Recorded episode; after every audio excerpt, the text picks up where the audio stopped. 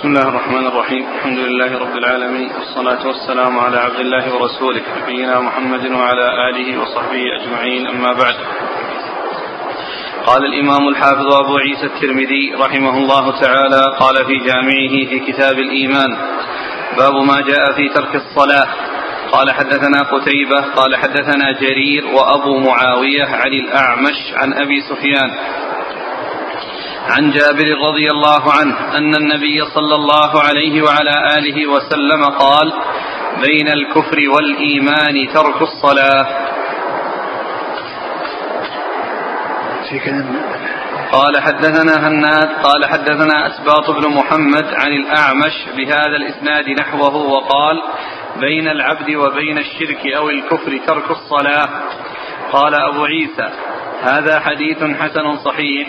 وأبو سفيان اسمه طلحة بن نافع. بسم الله الرحمن الرحيم. الحمد لله رب العالمين وصلى الله وسلم وبارك على عبده ورسوله نبينا محمد وعلى آله وأصحابه أجمعين. أما بعد فيقول الإمام أبو عيسى الترمذي رحمه الله في جامعه باب باب ما جاء في ترك الصلاة. أي ما جاء فيه من الوعيد وبيان خطره والمراد بترك الصلاة يعني ما كان عن طريق التهاون والتكاسل. أما ترك الصلاة جحودا فإن ما هو دون الصلاة كالزكاة والصيام والحج وغير ذلك من أعمال الإسلام المعلومة من الدين بالضرورة سواء إيجابها أو تحريمها فإن من جحد شيئا جاء في الإسلام ثبوته كأركان الإسلام فإنه يكون كافرا. وأما الكرك الترك تهاونا وكسلا فإنه قد جاء في الصلاة أحاديث تدل على كفر تارك الصلاة. وقد اختلف العلماء فيها منهم من قال بأنه لا يكون كفرا مخرجا من الملة ومنهم من قال إنه كفر مخرج من الملة. وهذا هو الذي يقتضيه ظاهر الأحاديث. وتدل عليه الأحاديث ومن هذا الحديث الذي أورده المصنف أن النبي صلى الله عليه وسلم قال بين بين المسلم وبين الكفر أو الشرك ترك الصلاة فإذا تركها فإنه يكون كافرا. وهذا فيما إذا كان تهاونا. أما الجحود كما عرفنا فإن ما هو دونها إذا جحد فإنه يكفر. وأما ما دونها فإنه إذا حصل الترك تهاونا كسلا فإنه لا يكفر كما جاء في حق في في فيما يتعلق بالزكاة. فإنه ثبت في الحديث عن النبي صلى الله عليه وسلم أنه قال ما من صاحب آه، آه، آه، إبل أو بقر أو غنم لا يؤدي حقها إلا يوم القيامة فطح لها بقاع قرقر وتطأه بأقدامها. إذا مر عليه أخراها رد عليه أولاها. ثم بعد ذلك قال حتى يرى سبيله إما إلى الجنة وإما إلى النار.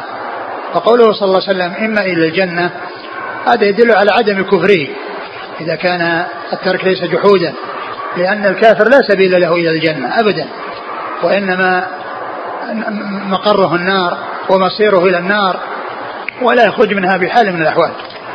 وأما الصلاة فقد جاءت فيها فيها نصوص من هذا الحديث الذي هو بين المسلم وبين الكفر أو الشرك ترك الصلاة يعني شك بين بين شك من الراوي هل قال الكفر أو قال الشرك.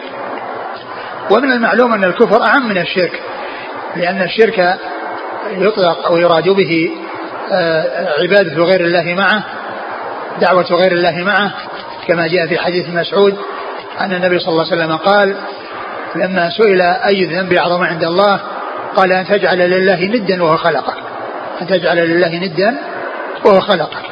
أي أن تجعل لله شريكا في العبادة مع أنه سبحانه وتعالى هو الذي تفرد بخلقك وإيجادك.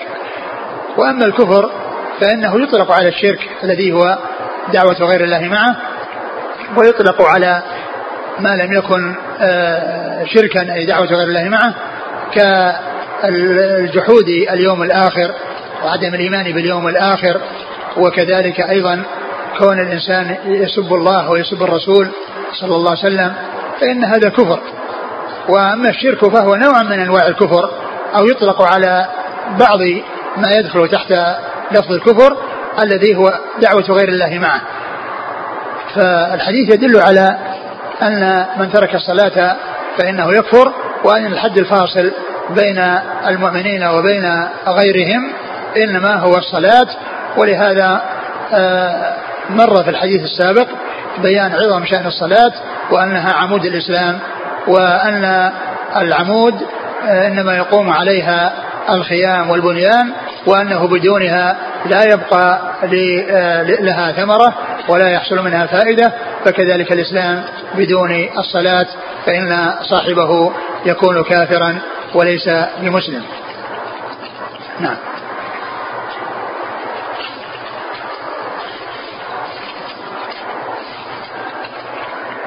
قال حدثنا قتيبة قتيبة بن سعيد ثقة أخرج أصحاب الكتب الستة.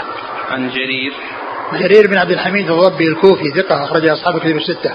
وأبو معاوية. وأبو معاوية محمد بن خازم الضرير الكوفي ثقة أخرج أصحاب الكتب الستة. عن الأعمش. هو سليمان بن مهران ثقة أخرج أصحاب الكتب الستة. عن أبي سفيان. وأبو سفيان هو طلحة بن نافع ثقة أخرج له. صدوق أخرج أصحاب الكتب. صدوق أخرج أصحاب الكتب نعم. عن جابر. عن جابر بن عبد الله رضي الله تعالى عنهما وهو أحد السبع المكثرين من حديث رسول الله صلى الله عليه وسلم. قال حدثنا هناد. هناد بن السري أبو السري ثقة أخرجه البخاري في قطع أفعال العباد ومسلم وأصحاب السنن. عن أثباط بن محمد. هو؟ ثقة أخرج أصحاب الكتب. نعم. تقدم الأعمش بهذا نعم. الإسناد نحو. نعم.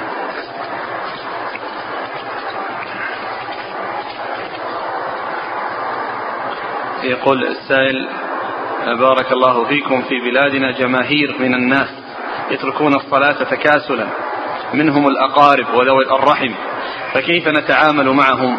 أنصرح بكفرهم؟ ومع ذلك نأكل معهم ونشاربهم؟ أنحكم بعدم توريث أبنائهم منهم؟ هل نحكم بحرمة زوجاتهم عليهم؟ الواجب على كل قريب أن ينصح لقريبه وأن يحسن إليه وأعظم نصح له وأعظم إحسان إليه إخراجه من الظلمات إلى النور وهدايته إلى الصراط المستقيم وإعانته على الابتعاد عن أن يكون فريسة للشيطان وذلك بأن يستقيم على أمر الله لأن الإحسان إلى القريب فيما يتعلق بهدايته هذا أعظم صلة تكون من القريب إلى القريب وذلك هو أعظم إحسان لأن الهداية والسلامة من النار والسلامة من الانحراف والبعد عن الحق والهدى أعظم منفعة تحصل للإنسان هي أسلم من هي السلامة من ذلك. فالواجب على كل قريب أن يحرص على النصح لقريبه وأن يحسن إليه. هذا الإحسان الذي هو أعظم إحسان. لأن فيه الهداية وفيه الخروج من الظلمات إلى النور وفيه السلامة من عذاب الله. ومن المعلوم أن هذا هو أعظم من الإحسان في أمور الدنيا. وإن كان الإحسان في أمور الدنيا مطلوب إلا أن هذا أعظم من هذا. لأن الهداية في الصراط المستقيم هي زاد الآخرة وهي التي فيها السعادة في الدار الآخرة وكذلك السعادة في الدار الدنيا. وأما الإحسان إليه بالمال وبالطعام فهذا قوته وزاده في هذه الحياة الدنيا. فهذا مطلوب وهذا مطلوب ولكن هذا أهم وأعظم. ولا شك أن أنه إذا قيل القول الصحيح بكفر تاريخ الصلاة كل هذه تترتب عليه. يعني فهو لا يورث ولا يجوز للمرأة المصلية التي هي مسلمة مصلية أن تكون تحت شخص لا يصلي بل عليها أن تبتعد عنه. وأن تطلب الخلاص منه والفكاك منه إذا استمر على تركه الصلاة وعدم إتيانه بها. فالأمر خطير وليس بالأمر الهين والواجب هو التناصح.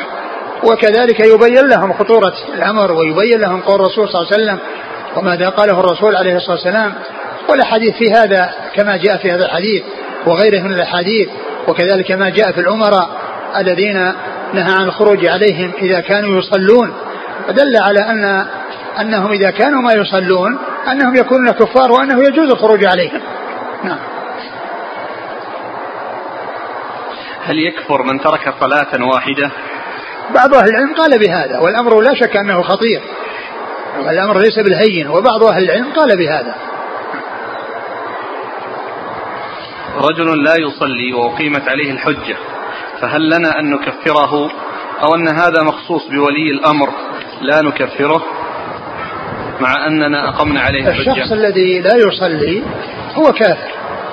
الشخص الذي تارك الصلاة هو كافر. لا يرث ولا يورث ولا يتزوج من المسلمة وإذا كانت تحته فإنه يجب أن تتخلص منه وألا تبقى تحت عصمته. والحكم لمن ترك الصلاة وكان قد علم حكمها فإن هذا هو, هو الحكم. نعم. قال حدثنا هناد قال حدثنا وكيع عن سفيان عن أبي الزبير عن جابر رضي الله عنه أنه قال قال رسول الله صلى الله عليه وسلم بين العبد وبين الكفر ترك الصلاة. قال أبو عيسى هذا حديث حسن صحيح. وأبو الزبير اسمه محمد بن مسلم بن تدرس. وهذا مثل الذي قبله نعم قال حدثنا هناد عن وكيع وكيع بالجراح الرؤاسي الكوفي ثقة أخرج أصحاب الكتب الستة. عن سفيان سفيان هو الثوري ثقة أخرج أصحاب الكتب الستة. عن أبي الزبير وهو محمد بن مسلم بن تدر الصدوق أخرج أصحاب الكتب الستة. عن جابر. نعم. يذكر بعض العلماء أن الشرك والكفر إذا جاء معرفا بالألف واللام فالمراد به الشرك الأكبر والكفر الأكبر فهل هذا الحديث منه بين العبد وبين الكفر. هو نعم هو الحديث آه، يعني هو يدل على كفر ترك الصلاة. آه، آه، ولا يعني يلزم أن يكون أنه ما يطلق عليه كفر إلا إذا جاء محرف معرفا بالألف واللام. لأن قوله لا تروا كفرا بواحا يعني جاء قوله لما صلوا في بعض الروايات في بعض الأحاديث ما صلوا. نعم. تارك الصلاة هل يستتاب؟ نعم يستتاب. يستتاب. يستتاب وإن تاب ولا قتل. ومن أهل العلم من قال يستتاب إلى أنه مرتد ويستتاب كما يستتاب المرتد ومنهم من قال أنه يستتاب وهو ليس بمرتد وبعضهم يقول بقتله يعني حدا يعني وعقوبة على ترك الصلاة مع الحكم بإسلامه. لكن القول بأنه كفر يعني هو مرتد ويستتاب يعني من كفره حتى يعود إلى الإسلام ويبقى على الإسلام. نعم. وإلى كم يوم يمهل؟ ما أعلم تحديد لكن يعني ما أعرف ما أعرف يعني تحديد.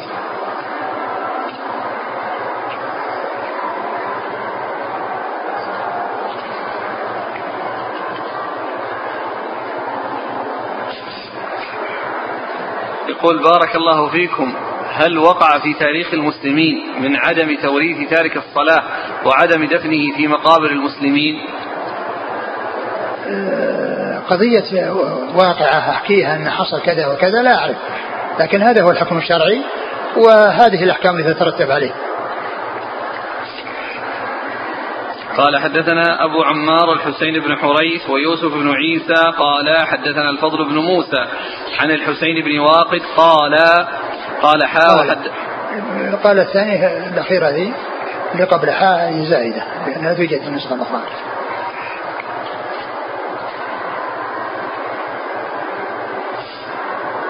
قال حا وحدثنا أبو عمار الحسين بن حريث ومحمود بن غيلان قال حدثنا علي بن الحسين بن واقد عن أبيه. قال حا وحدثنا محمد بن علي بن الحسن الشقيقي ومحمود بن غيلان قال حدثنا علي بن الحسن بن شقيق عن الحسين بن واقد عن عبد الله بن بريدة عن أبيه رضي الله عنه أنه قال قال رسول الله صلى الله عليه وسلم العهد الذي بيننا وبينهم الصلاة فمن تركها فقد كفر. وفي الباب عن أنس وابن عباس قال أبو عيسى هذا حديث حسن صحيح غريب. ثم ورد أبو عيسى حديث ورد ابن حصيب أن النبي صلى الله عليه وسلم قال العهد الذي بيننا وبينهم الصلاة فمن تركها فقد كفر.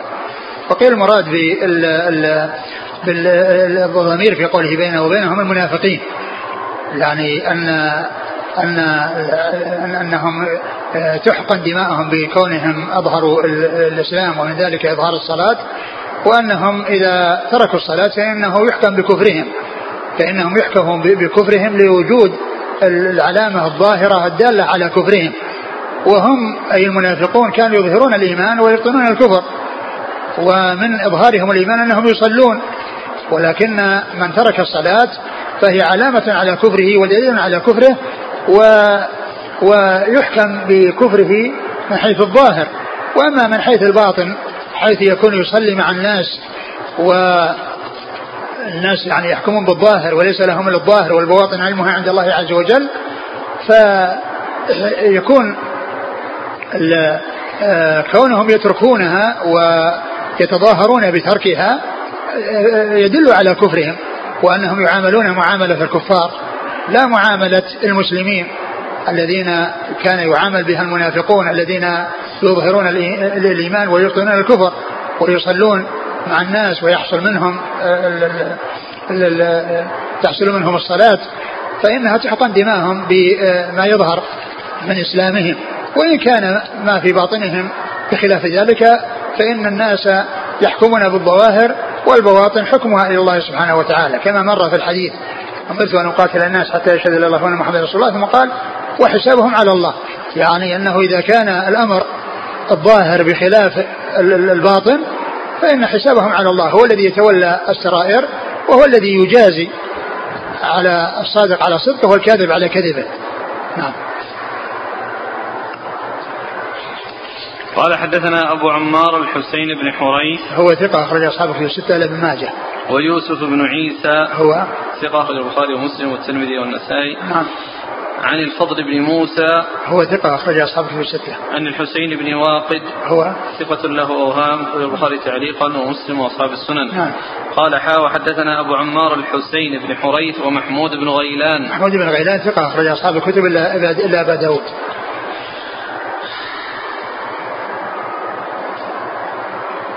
عن علي بن الحسين بن واقد هو صدوق يهم. أخرج البخاري في المفرد ومسلم في المقدمة وأصحاب السنن. نعم. عن أبيه قال حاء وحدثنا محمد بن علي بن الحسن الشقيقي. هو؟ ثقة أخرجه الترمذي والنسائي. ومحمود بن غيلان عن علي بن الحسن بن شقيق وهو؟ ثقة أخرجه أصحاب الكتب. عن الحسين بن واقد عن عبد الله بن بريدة. عبد الله بن بريدة ثقة أخرج أصحاب الكتب الستة. عن أبي أبي بريدة بن الحصيب رضي الله تعالى عنه أخرج أصحاب الكتب الستة. وفي الباب عن أنس. أنس بن مالك خادم النبي صلى الله عليه وسلم وأحد السبع المكثرين من الحديث. وابن عباس. عبد الله بن عباس أحد العباد الأربعة وأحد المكثرين من حديث رسول الله صلى الله عليه وسلم. يقول من كان لا يصلي ثم صلى فهل نلزمه بتجديد عقد الزواج؟ كيف يكون ذلك؟ فقد يستحي من ولي أمرها. أعيد السؤال. من كان لا يصلي ثم تاب وصلى. هل نلزمه بتجديد عقد الزواج؟ كيف يكون؟ ما أدري.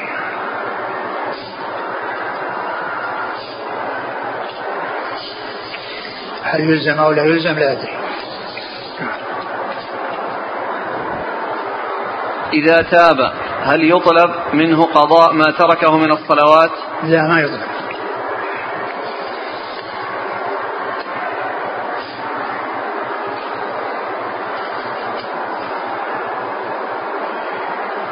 ما رأيكم في من يقول إن تكفير تارك الصلاة في هذا الوقت فتح باب كبير للتكفير حيث كثير من المجتمعات الإسلامية لا يصلون ففيه تعميم التكفير عليهم. هذا حكم هذا هو الذي جاء في الأحاديث وعليهم أن يصلوا حتى يسلموا من الحكم حتى يسلموا من هذا الحكم العظيم الغليظ. نعم.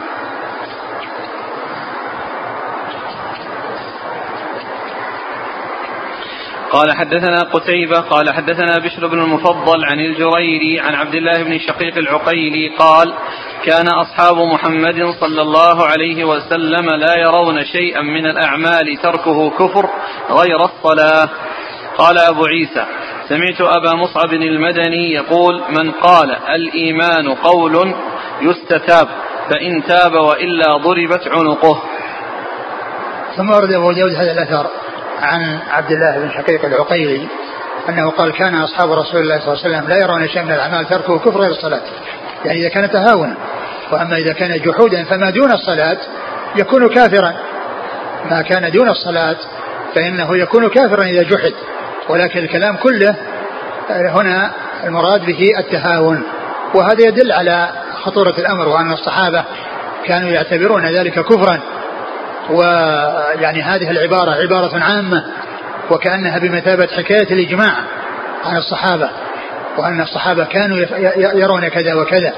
يعني فهذا من الأدلة القوية التي يستدل بها على كفر تارك الصلاة وأن الصحابة رضي الله عنهم وأرضاهم يعني كانوا يرون هذا. ولا يقال أن هذا هو الكفر الذي هو دون كفر لأن أعمال كثيرة كفرها دون كفر هي كفر دون كفر وقد جاء فيها أحاديث ولكن آه المقصود بهذا هو الكفر المخرج من الملة. لأن ما دون الصلاة مما جاء فيه نصوص بأنه كفر هو كفر ولكنه كفر دون كفر. وأما هذا فهو كفر معناه كفر صريح واضح وأن الصحابة رضي الله عنهم وأرضاهم يرون تخصيص الصلاة بهذا الأمر. نعم. قال حدثنا قتيبة عن بشر بن المفضل ثقة أخرج أصحاب كتب الستة. عن الجريري هو سعيد بن إياس ثقة أخرج أصحاب كتب الستة. عن عبد الله بن شقيق العقيلي هو ثقة أخرج له. قال المفرد ومسلم وأصحاب السنة. نعم. قال أبو عيسى سمعت أبا مصعب المدني يقول من قال الإيمان قول يستتاب قول قول يعني القول هو أنه مجرد يعني نطق ومجرد يعني كلام يعني دون عمل وأنه ليس معه عمل ومن ذلك الصلاة فإنها من الأعمال التي من تركها قد يكفر ولا يكفي أن يقول أنه يشهد لا إله إلا محمد رسول الله ولا يصلي نعم. فإن تاب وإلا ضربت عنقه. نعم. يعني يحكم بتكفيرهم الذين يقول الإيمان قول فقط. نعم الذي يقول قول إنه يعني بدون عمل اطلاقا وكذلك التصديق لأنه ما ذكر التصديق حتى يعني ما يقوم بالقلب. لأن المنافقين عندهم يعني إيمانهم انما هو بالقول. نعم. ولا الكرامية ولا من؟ نعم الذي يقول الإيمان قول فقط. ما أدري ما أدري.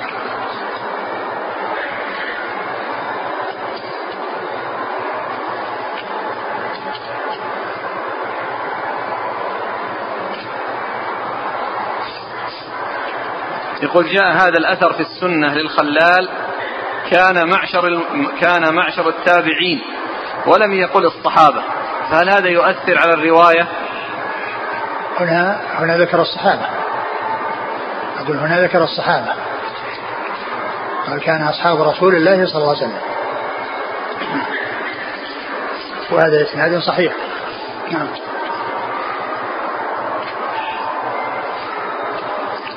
ما رأيكم في من يقول إن دعوى الإجماع من هذا النص لا يمكن لأن عبد الله بن الشقيق العقيلي لم يدرك جميع الصحابة. وما يدريه لعلهم اختلفوا. كما هو معلوم يعني الإجماع قد يحكيه يعني شخص متأخر. يعني قد يحكي الآن يعني بعض الإجماعات تحكيها أشخاص متأخرين.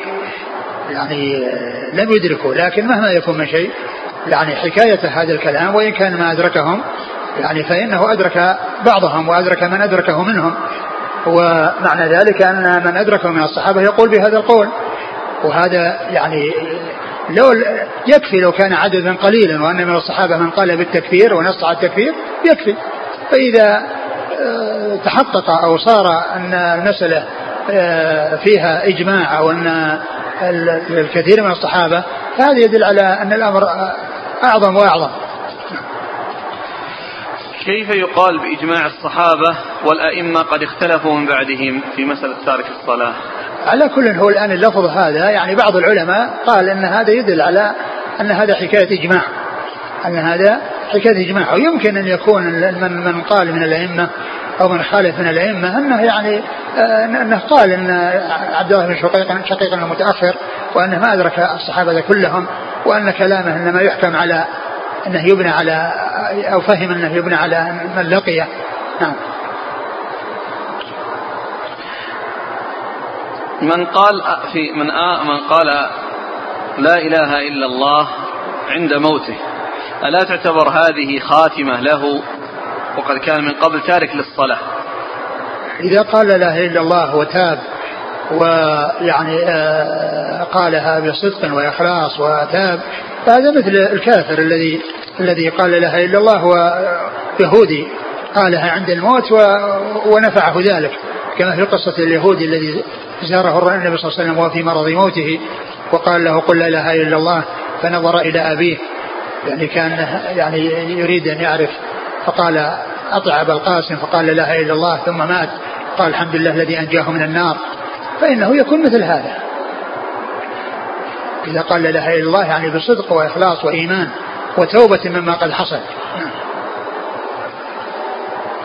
ما حكم الذي مات على جهل ولم يصلي ولا يعرف معنى الصلاة؟ إذا كان نشأ بين المسلمين إذا كان نشأ بين المسلمين والمسلمون كلهم يعرفون أن الصلاة أنها لازمة وأن وأن هذا حكم من الأحكام اللازمة وهذا أعظم شيء يعني يعرفونه من من الأعمال وهو الصلاة. أما إذا كان أنه في مكان أو سمع بالإسلام أو أنه أسلم وهو ما يعرف يعني الإسلام ويعني لم تقم عليه الحجة فهذا أمره إلى الله عز وجل. فهذا مثل مثل أهل الفترة الذين ما بلغتهم الرسالة. قال رحمه الله تعالى باب. قال حدثنا قتيبة قال حدثنا الليث عن ابن الهاد عن محمد بن إبراهيم بن الحارث. عن عامر بن سعد بن أبي وقاص عن العباس بن عبد المطلب رضي الله عنه أنه سمع رسول الله صلى الله عليه وسلم يقول ذاق طعم الإيمان من رضي بالله ربا وبالإسلام دينا وبمحمد نبيا. قال أبو عيسى هذا حديث حسن صحيح. ثم ورد أبو عيسى هذا الباب بدون ترجمة وأورد في حديث العباس بن عبد المطلب رضي الله تعالى عنه. أن النبي صلى الله عليه وسلم قال ذاق طعم الإيمان من رضي بالله ربا وبالإسلام دينا وبمحمد صلى الله عليه وسلم رسولا. ومعنى ذلك أن من حصل له ذلك فقد تمكن الإيمان من قلبه ومعنى رضي به ربا فعمل بمقتضى هذا الرضا وخص الله بالعبادة ولم يشرك مع الله أحد ولم يصرف شيئا من أنواع العبادة لغير الله وكذلك بالإسلام دينا والتزم أحكامه. وقام بما يجب عليه بامتثال الأوامر واجتناب النواهي وبالنبي صلى الله عليه وسلم رسولا بأن صدقه في كل ما يخبر به وامتثل أمره فيما يأمر به وانتهى عن كل ما ينهى عنه وعمل آه، طبقا لشريعته فإن هذا هو الذي آه، ذاق طعم الإيمان وخالط بشاشة قلبه حلاوة الإيمان فتمكن الإيمان من قلبه وصار بهذا الوصف الذي هو يدل على الكمال يدل على كمال الإيمان. وأن الناس متفاوتون فيه وفيهم من يجد الطعم والحلاوة للإيمان وفيهم من يكون بخلاف ذلك. وهذا الحديث فيه ذكر آه، آه، آه، الإيمان بهذه الأصول الثلاثة التي هي الإيمان بالله وبرسوله وبدينه. وهذه هي الأمور الثلاثة هي التي يسأل عنها في القبر. والإنسان يسأل عن ربه ودينه ونبيه محمد صلى الله عليه وسلم. ولهذا الشيخ محمد بن الوهاب رحمه الله ألف كتابه الأصول الثلاثة آه، وأدلتها على هذه الأمور الثلاثة التي هي معرفة العبد ربه ودينه ونبيه محمد صلى الله عليه وسلم التي يسأل عنها في القبر وهي رسالة صغيرة مختصرة مفيدة عظيمة مع قصرها هي جامعة ومفيدة ولا يستغني عنها الخاص والعام. لأهميتها ولأنها تتعلق بهذه الأمور التي يسأل عنها الإنسان في قبره. وقد جاء يعني هذا الذي هو رضيت هنا ذاق بعض مني لكن جاء رضيت بالله ربا جاء من من الأدعية التي يؤتى بها عند الأذان. يقول رضيت بالله ربا والإسلام دينا ومحمد صلى الله عليه وسلم رسولا. فجمع بين هذه الثلاثة لأهميتها ولأنها هي الأصول التي يسأل عنها الميت في قبره فإن أجاب عنها فكان موفقا وإن كان بخلاف ذلك كان مخذولا كما جاءت بذلك الأحاديث عن رسول الله صلوات الله وسلامه وبركاته عليه. قال حدثنا قتيبة عن الليث الليث بن سعد المصري ثقة أخرج أصحاب كتب الستة عن ابن الهاد وهو يزيد بن عبد الله يزيد بن عبد الله بن الهاد وهو ثقة أخرج أصحاب كتب الستة. عن محمد بن إبراهيم بن الحارث وهو التيمي ثقة أخرج أصحاب كتب الستة. عن عامر بن سعد بن أبي وقاص وهو ثقة أخرج أصحاب كتب الستة. عن العباس بن عبد المطلب عن رسول الله صلى الله عليه وسلم أخرج أصحاب الكتب. نعم. نعم. قال حدثنا ابن أبي عمر قال حدثنا عبد الوهاب عن أيوب عن أبي قلابة عن أنس رضي الله عنه أن رسول الله صلى الله عليه وسلم قال ثلاث من كن فيه وجد بهن طعم الإيمان. من كان الله ورسوله أحب إليه مما سواهما وأن يحب المرء لا يحبه إلا لله وأن يكره أن يعود في الكفر بعد إذ أنقذه الله منه كما يكره أن يقذف في النار. قال أبو عيسى هذا حديث حسن صحيح. وقد رواه قتادة عن أنس عن النبي صلى الله عليه وسلم.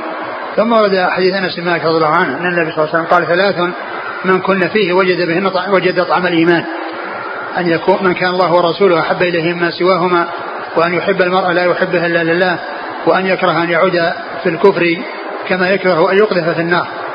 فهذه الثلاث الخصال من كان فيه وجد طعم الإيمان. وفي لفظ مسلم ذاق حلاوة الإيمان.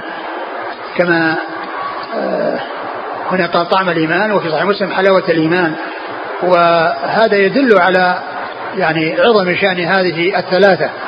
وأن وأن من تكون فيه يكون الإيمان متمكنا في قلبه ويجد آه، حلاوته وطعمه في قلبه.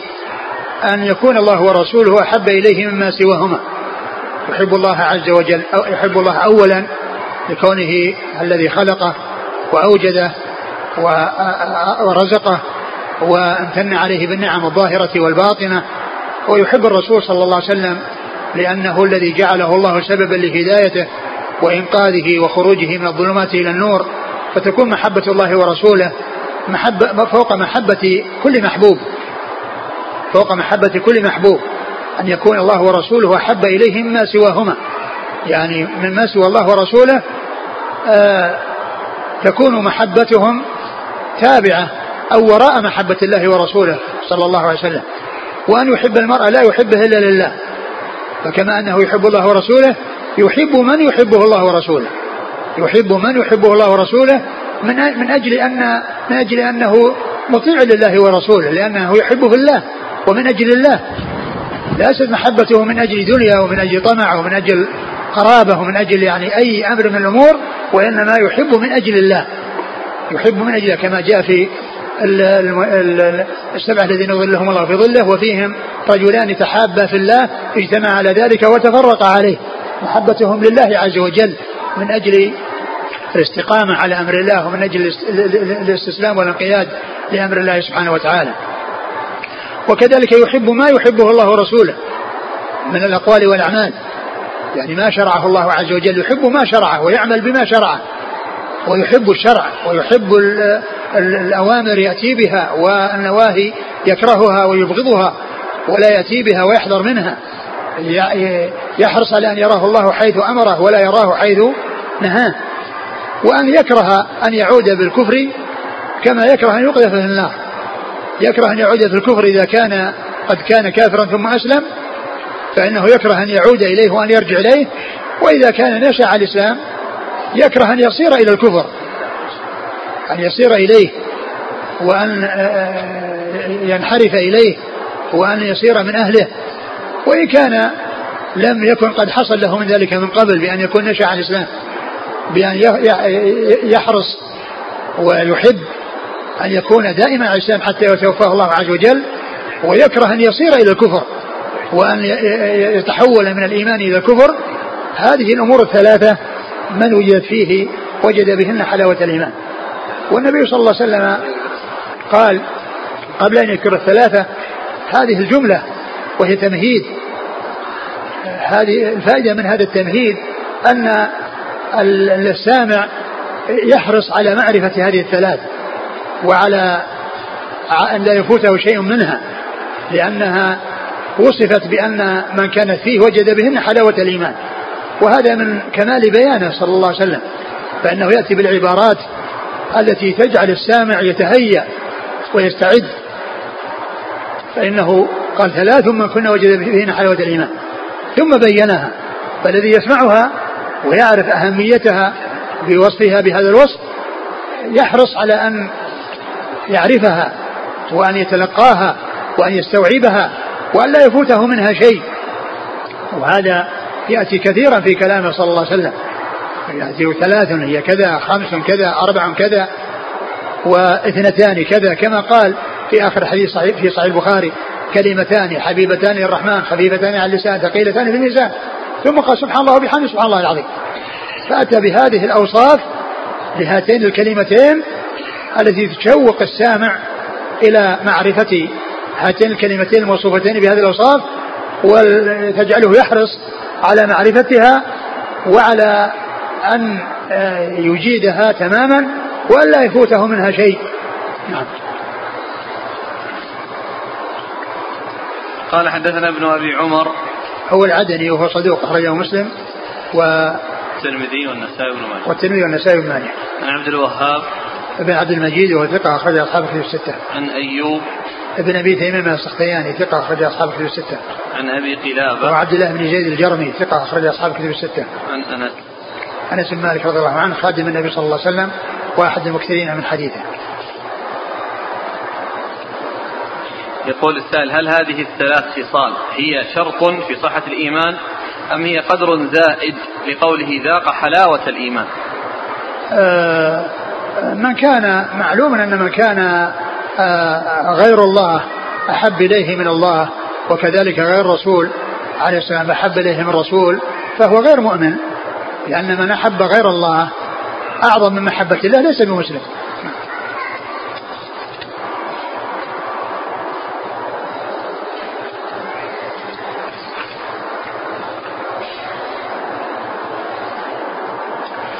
قال رحمه الله تعالى باب ما جاء لا يزني الزاني وهو مؤمن.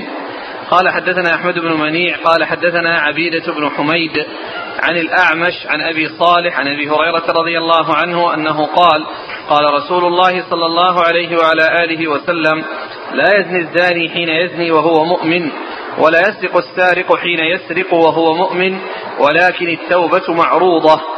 وفي الباب عن ابن عباس وعائشة وعبد الله بن أبي أوفى رضي الله عنهم قال أبو عيسى حديث أبي هريرة حديث حسن صحيح غريب من هذا الوجه. وقد روي عن أبي هريرة عن النبي صلى الله عليه وسلم أنه قال إذا زنى العبد خرج منه الإيمان فكان فوق رأسه كالظلة فإذا خرج من ذلك العمل عاد إليه الإيمان. وقد روي عن أبي جعفر محمد بن علي أنه قال في هذا خرج من الإيمان إلى الإسلام. وقد روي من غير وجه عن النبي صلى الله عليه وسلم أنه قال في الزنا والسرقة من أصاب من ذلك شيئا فأقيم عليه الحد فهو كفارة ذنبه. ومن أصاب من ذلك شيئا فستر الله عليه فهو إلى الله. إن شاء عذبه يوم القيامة وإن شاء غفر له. روى ذلك روي ذلك أو روى ذلك علي بن أبي طالب وعبادة بن الصامت وخزيمة بن ثابت عن النبي صلى الله عليه وسلم. ثم قال أبو عيسى رحمه الله باب من لا يزني الزاني حين يزني وهو مؤمن. يعني أن الزاني في حال زناه هو مؤمن ناقص الإيمان لأنه واقع في كبيرة واقع في معصية وكذلك هو بعدها أيضا إلا أن يتوب إلا أن يتوب منها فإن التوبة تجب ما قبلها ومن تاب تاب الله عليه أو يقام عليه الحد.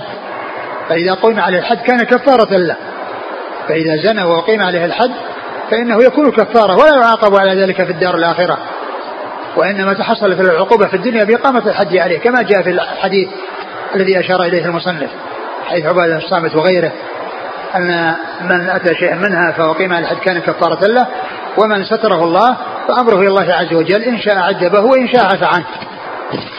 إذا ستره الله ومات وهو غير تائب من هذا الذنب فإنه أمره إلى الله إن شاء أن يعذبه عذبه وإن شاء أن يعاقبه عاقبه وإن شاء يعفو عنه عفى عنه. وإن عذبه فإنه لا يخلده في النار بل يخرجه منها ويدخله الجنة بل يخرجه منها ويدخله الجنة. فلا يبقى في النار أبد الآباد إلا الكفار الذين هم أهلها. قال عليه الصلاة والسلام في حديث أبي هريرة لا يزني حديث أبي هريرة. نعم. لا يزني الزاني حين يزني وهو مؤمن ولا يسرق السارق حين يسرقه مؤمن والتوبة مفتوحة. معروضة. معروضة بعد. ولكن التوبة معروضة. ولكن التوبة معروضة. يعني أن باب التوبة مفتوح. لمن حصل له ذلك. فإن تاب تاب الله عليه. وإن أقيم عليه الحد كان كفارة له. وإن مات من غير توبة فأمره إلى الله عز وجل. إن شاء عذبه وإن شاء عفى عنه. وقيل في تفسير أنه لا يزني الزاني حين يزني وهو مؤمن. قال أبو هريرة أنه يكون يخرج منها الإيمان فيكون كالظلة. فإذا انتهى عاد إليه. ومنهم من قال إن المقصود من ذلك أنه خرج من الإيمان إلى الإسلام. يعني أنه ذهب عنه الكمال وبقي عنده الأصل. ذهب عنده الكمال الذي هو آه، قدر زائد على الأصل الذي هو الإسلام وهو باق على إسلامه ولم ولم يخرج. وإنما يكفر لو استحل الزنا وقال إنه حلال. أما أن يزني وهو يعلم أنه مذنب وأن هذا ذنب فهذا مؤمن ناقص الإيمان. مؤمن ناقص الإيمان. إنه قيم عليه الحد كان كفارة له وإن تاب تاب الله عليه وإن مات من غير توبة أمره إلى الله عز وجل. إن شاء عذبه وإن شاء عفى عنه. نعم. ثم قال عن أبي هريرة النبي صلى إذا زنى العبد خرج منه الإيمان فكان فوق رأسه كالظلة. فإذا خرج من ذلك عاء العمل عاد إليه الإيمان. نعم. يعني آه، هو الذي بعده يعني آه، كأنها آه، انه يعني معناه أنها حصل منه أنه في حال وقوعه في في الزنا يعني معنى ما استحضر عظمة الله عز وجل وما استحضر الإيمان وما استحضر خوف الله عز وجل فلهذا كان بهذا بهذا الوصف. لكن لا يقال إنه كافر. يعني ولو مات يعني في ذلك الحال يعتبر كافرا لأن المجمعون على أن من زنى غير مستحل فإنه مسلم وليس بكافر ولكنه مؤمن ناقص الإيمان.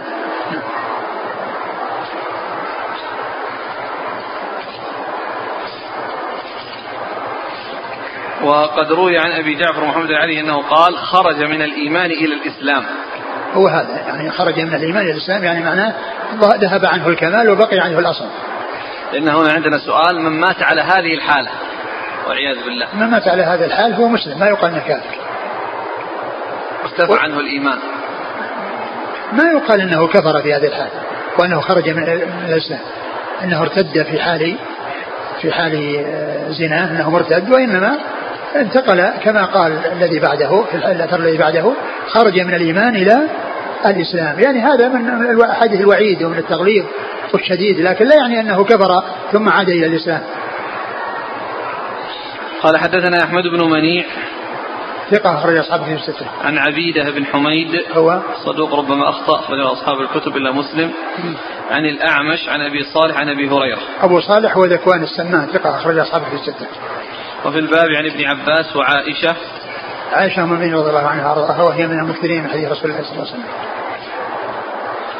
وعبد الله بن أبي أوفى. أخرج أصحابه في الستة.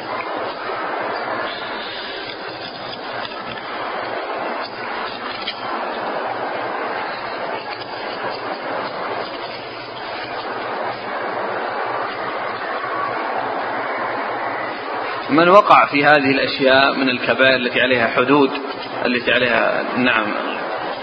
هل الأفضل أن يسلم نفسه ليقام عليه الحد أم يستر نفسه ويتوب؟ لا شك أن يكون يستر نفسه ويتوب هذا هو, هو الذي ينبغي. كيف قد يقول الثاني يعني يريد أن يطهر نفسه من الذنب قبل أن يجازى به يوم القيامة. على كل إذا تاب تاب الله عليه. من تاب تاب الله عليه.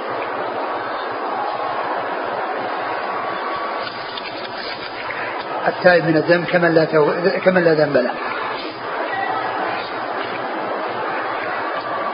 وهل إقامة الحدود كفارة لصاحبها وإن نعم. لم يتب؟ نعم وإن لم يتب هو كفارة وإن لم يتب لأنه حصل جزاء في الدنيا ولا يعاقب عليه مرة أخرى لأنها لأنها إذا حصلت التوبة حتى حتى لو لو لم يقم عليه الحد فإنها فإنها التوبة آه، تجب ما قبلها ولكن ال ال ال هي هي هي كفارة ولا لم يتب؟ ولا لم يتب. لأن الذنب الذي قد حصل خلاص حصل عقوبته في الدنيا. قال حدثنا أبو عبيدة بن أبي السفر واسمه أحمد بن عبد الله الهمداني الكوفي. قال حدثنا حجاج بن محمد عن يونس بن أبي إسحاق عن أبي إسحاق الهمداني عن أبي جحيفة رضي الله عنه عن علي رضي الله عنه عن النبي صلى الله عليه وسلم أنه قال: من أصاب حدا فعجل عقوبته في الدنيا فالله أعدل من أن أن أن يثني على عبده. من عجل عقوبته؟ من أصاب حدا فعجل عقوبته في الدنيا فالله أعدل فالله أعدل من أن يثني على عبده العقوبة في الآخرة. ومن أصاب حدا فستره الله عليه وعفى عنه فالله أكرم من أن يعود إلى شيء قد عفى عنه. قال أبو عيسى وهذا حديث حسن غريب صحيح. وهذا قول أهل العلم لا نعلم أحدا كفر أحدا بالزنا أو السرقة وشرب الخمر. أعد أعد المتن من أصاب حدا فعجل عقوبته في الدنيا. فالله أعدل من أن يثني على عبده العقوبة في الآخرة. يعني معناه أن أنه إذا عجل العقوبة في الدنيا معناها أخذ جزاء في الدنيا. وهذا هو معنى قول كان كفارة له. كان كفارة له. فمن أقيم عليه الحد كان كفارة له. يعني معناها أخذ جزاء في الدنيا. وإن ستره الله. ومن أصاب حدا فستره الله عليه وعفى عنه فالله أكرم من أن يعود إلى شيء قد عفى عنه. نعم إذا ستر شيء وعفى عنه يعني أنه آه أنه تجاوز عنه فهو أكرم من أن يعود في شيء قد عفى عنه. ولكن الحديث الذي المصنف فأن أن من ستره الله كان أمره إلى الله كان أمره إلى الله. وإذا كان أمره إلى الله وعفى عنه فإنه لا يعاقب. لأن من عفى الله عز وجل عنه فإنه لا يعود في عفوه ويعاقبه. نعم. قال حدثنا أبو عبيدة بن أبي السفر. هو؟ صدوق اليهم ورواه الترمذي والنسائي بن ماجه. نعم. عن حجاج بن محمد. هو المصيصي ثقة أخرج أصحابه في الستة. عن يونس بن أبي إسحاق. هو صدوق أخرج له. خرج القراءة ومسلم وأصحاب السنن. نعم. عن أبي إسحاق. وهو عمرو بن عبد الله الهمداني السبيعي ثقة أخرج أصحابه في الستة. عن أبي جحيفة. وهب بن عبد الله السوائي أخرج له أصحابه في الستة رضي الله عنه. عن علي. علي رضي الله عنه أمير المؤمنين ورابع الخلفاء الراشدين الهادي المهديين صاحب المناقب الجمة والفضائل الكثيرة وحديثه عند أصحابه في السته.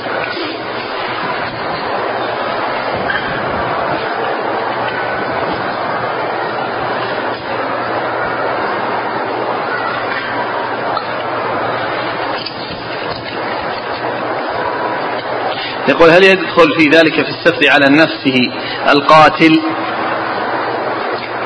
لا القاتل لا لا, لا يستر على نفسه لأن هذا حق للغير. هذا حق للغير.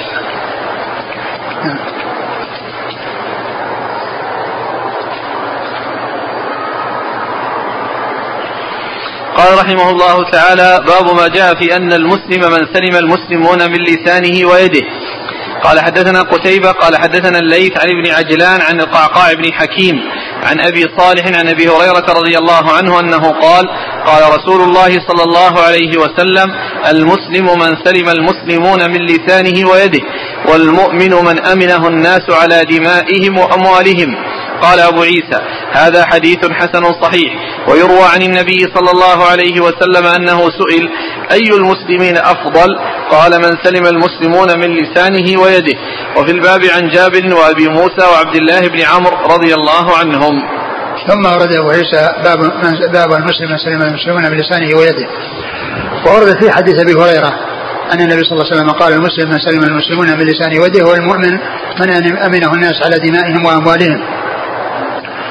والمقصود بالمسلم أي المسلم الكامل أو المسلم حقا لأن لأن لأن كونه يسلم المسلمون من لسان ويده هذا قدر زائد. قدر زائد على الإسلام وعلى الدخول في الإسلام. لأن الدخول في الإسلام يكون بالشهادتين. شهادة لا إله إلا محمد رسول الله. ولكن آه، كونه يحفظ لسانه ويحفظ يده فلا يصل إلى الناس أذاه لا باليد ولا باللسان. يعني هذا هو المسلم حقا أو هذا هو المسلم الكامل الذي عنده كمال في إسلامه وليس مجرد كونه عنده أصل الإسلام والدخول في الإسلام. فهذا يدل على على عظم شأن المحافظة على اللسان والمحافظة على اليد. فلا يبطش الإنسان بيده ولا يؤذي بيده لا يسفك دم ولا يأخذ مال ولا يضرب أحد ولا يؤذي أحد بيده وكذلك بلسانه فلا ينم ولا يعني يأتي بغيبة لا بغيبة ولا بنميمة ولا بشهادة زور ولا بقول زور ولا غير ذلك من من من من حصائد الألسنة. كما مر في الحديث آه، بالأمس وصية الرسول صلى الله عليه وسلم لمعاذ وهل يكب الناس في النار على وجوههم وقال على مناخرهم إلا حصائد ألسنتهم. فيسلم الإنسان فيسلم المسلمون من لسانه ويده فلا يؤذيهم بيده ولا يؤذيهم بلسانه. و آه، ومعلوم أن الإيذاء باللسان آه، ضرره عظيم جدا وذلك أنه آه، يحصل للحاضرين وللماضين. لأنها لأن من الناس من يطلق لسانه في في, في, في من مضى فيتكلم على الصحابة ويذم الصحابة ويعيب الصحابة. ويتكلم بذم الصحابة. فلا يسلم منه من كان متقدما على زمانه. فيصير ضرره آه، عاما لمن كان في زمانه ولمن تقدم على زمانه. فهذا يدل على خطورة اللسان. وكذلك بالنسبة لليد فإنها يحصل فيها الإيذاء لمن هو موجود. ولكن آآ آه، آآ آه، قد يحصل الإيذاء بالكلام بالكتابة. الإنسان إذا كتب سوءا وكتب كلاما قبيحا في الماضين فإنه مثل ضرر اللسان لأن اللسان ضرره يعم وكذلك اليد ضرره يعم عن طريق الكتابة. لأن الإنسان إذا كتب كتابة سيئة أو تكلم في أناس أو ذم أناس أو عاب أناس يعني ليسوا أهلا للذم كان يذم الصحابة ويذم التابعين أو يذم أحد من سلف هذه الأمة من, من, من أهل من أهل العلم وأهل الحق والهدى الذين أظهر الله بهم الدين والذين صرفوا الدين فإن فإنه يضر نفسه بذلك.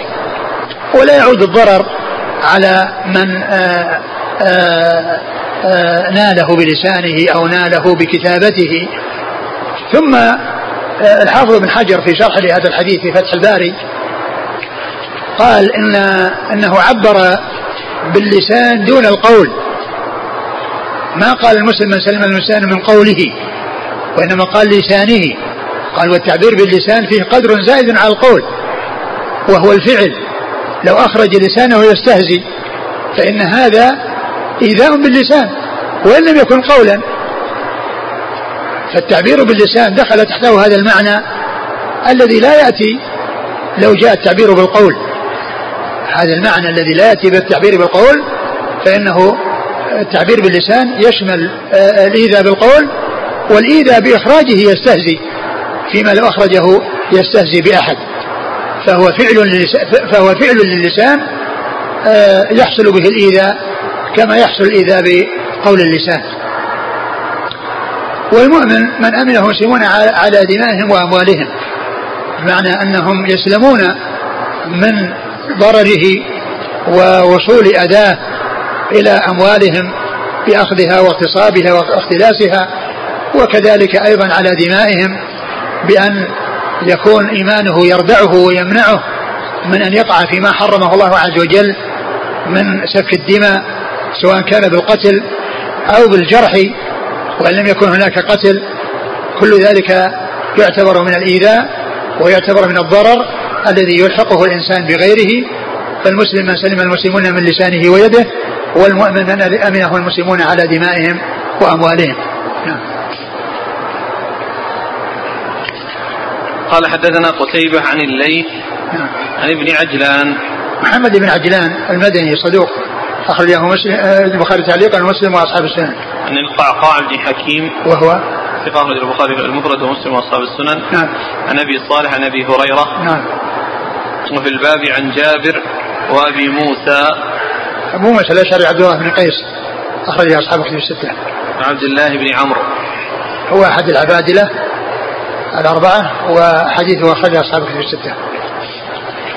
هل في هذا دليل على أن الإسلام يزيد وينقص كما الحال في الإيمان هو يدل على أنه يتفاوت وأن المسلمون يتفاوتون في إسلامهم لكن الإسلام كما هو معلوم دون الإيمان ومرتبة دون الإيمان. لكن هذا الحديث يدل على أن الناس يتفاوتون فيه وأن منهم من يكون مسلم آه، آه، أفضل من غيره من المسلمين بحيث يسلم المسلمون من لسانه ويده. فهو يدل على التفاوت في الإسلام وأن وأنهم ليسوا وأنهم ليسوا سواء يعني آه، في اتصافهم بالإسلام. وإن كانوا مشتركين في أصله وهو أنهم غير كفار مقابلين الكفار مسلمون مقابل الكفار.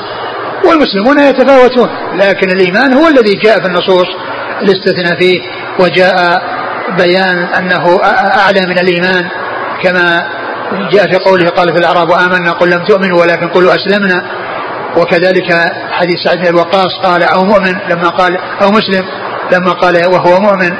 أنك أعطيت الجماعة وفلان ما أعطيته وهو مؤمن؟ قال أو مسلم؟ فالإيمان أكمل من الإسلام ولهذا يستثنى فيه. وأما المسلم إذا قيل أنت مسلم يقول أنا نعم مسلم. لكن لو قيل له أنت أنت كامل الإسلام أو من كامل الإسلام ما ينبغي أن يقول نعم وإنما يقول أرجو أرجو أو إن شاء الله إذا أريد به الكمال. أما إذا قال أنت مسلم نعم يقول مسلم. إنني من المسلمين. يقول هل المسلمون في أصل إسلامهم سواء أم يتفاوتون في أصل لا الإسلام كما هو معلوم متفاوتون فيه لكن كونهم مقابلين كل مسلم المسلمون مقابلون الكفار آه، آه، مقابلون الكفار لأن وإن كانوا متفاوتين في إسلامهم لكن إسلامهم لكن لا يقال أنهم أنهم متماثلون لأن ما يقوم في القلوب متفاوت. والمسلمون ليسوا كلهم على حد سواء ليسوا كلهم على حد سواء لكن هم كلهم سواء في مقابلة الكفار لكن هؤلاء المقابلين الكفار متفاوتون في, في, في, في الإسلام. منهم الذي جاء في هذا الحديث؟ المسلم يسلم المسلم الإنسان ويده؟ هذا ليس كل مسلم يكون كذلك. لكن من حيث الأصل أصل الإسلام. أصل الإسلام كونهم من المسلمين ليسوا من الكفار آه دخولهم في الإسلام آه بالشهادتين هذا حاصل. لكن بعد ذلك هم متفاوتون فيما قام في قلوبهم وفي أعمالهم. فهم مت... كلهم مشتركون في أنهم مسلمين. ولهذا يقتل المسلم بالمسلم الكبير بالصغير والمؤمن بالفاسق وهكذا لأنهم كلهم موصوفون بالإسلام. لكن لا يقال أنهم آه، آه، متفقون آه، في في إسلامهم بمعنى أنهم كلهم على حد سواء لأن هذا الحديث الذي معنا يدل على أن من المسلمين من يكون مسلم حقا وأنه يكون أكمل من غيره وأعلى منزلة من غيره. قال حدثنا بذلك إبراهيم بن سعيد الجوهري قال حدثنا أبو أسامة عن بريد بن عبد الله بن أبي بردة عن جده أبي بردة عن أبي موسى الأشعري رضي الله عنه أن النبي صلى الله عليه وسلم سئل أي المسلمين أفضل؟ قال من سلم المسلمون من لسانه ويده. قال أبو عيسى هذا حديث صحيح غريب حسن من حديث أبي موسى عن النبي صلى الله عليه وسلم. وهذا أيضا فيه التفاوت يدل على التفاوت في الإسلام. قال أي المسلمين أفضل؟ يعني كلهم ليسوا على حد سواء. بعضهم أفضل من بعض. فالذي سلم سنه من لسانه ويده هو أفضل من غيره. نعم. قال حدثنا بذلك إبراهيم بن سعيد الجوهري. هو؟ ثقة أخرج أصحاب الكتب إلا البخاري. نعم. عن أبي أسامة. حماد بن أسامة ثقة أخرج أصحاب الكتب الستة. عن بريد بن عبد الله بن أبي بردة. وهو ثقة أخرج أصحاب الكتب الستة. عن جده أبي بردة. وهو ثقة أخرج أصحاب الكتب الستة. عن أبي موسى الأشعري. نعم. انتهى الباب والله تعالى أعلم وصلى الله وسلم وبارك على نبينا ورسوله نبينا محمد وعلى آله وأصحابه أجمعين. جزاكم الله خيرا وبارك الله فيكم ألهمكم الله الصواب ووفقكم للحق ونفعنا الله بما سمعنا وغفر الله لنا ولكم وللمسلمين أجمعين امين. آمين.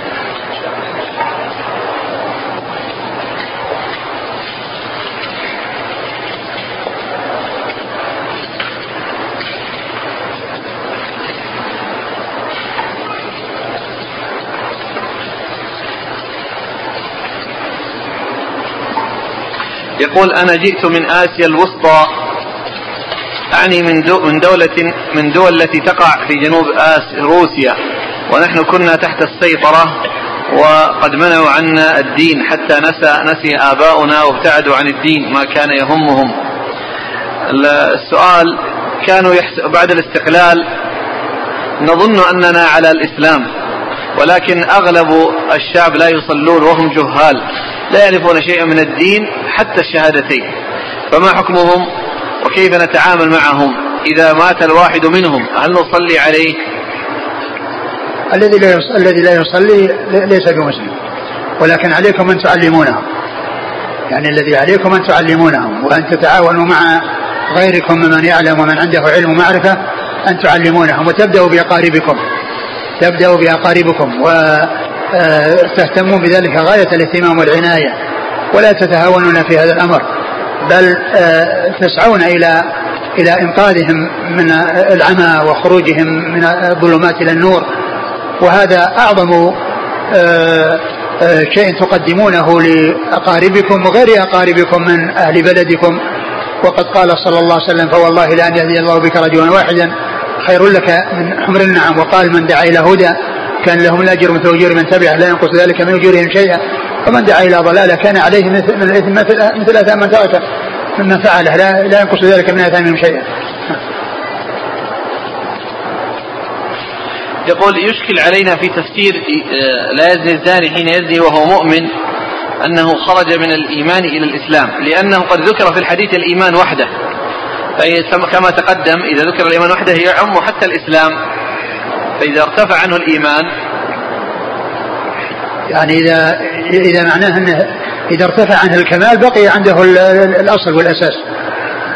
يعني معناه حين يزني لا شك أنه آه، ارتكب آه، كبيرة من الكبائر.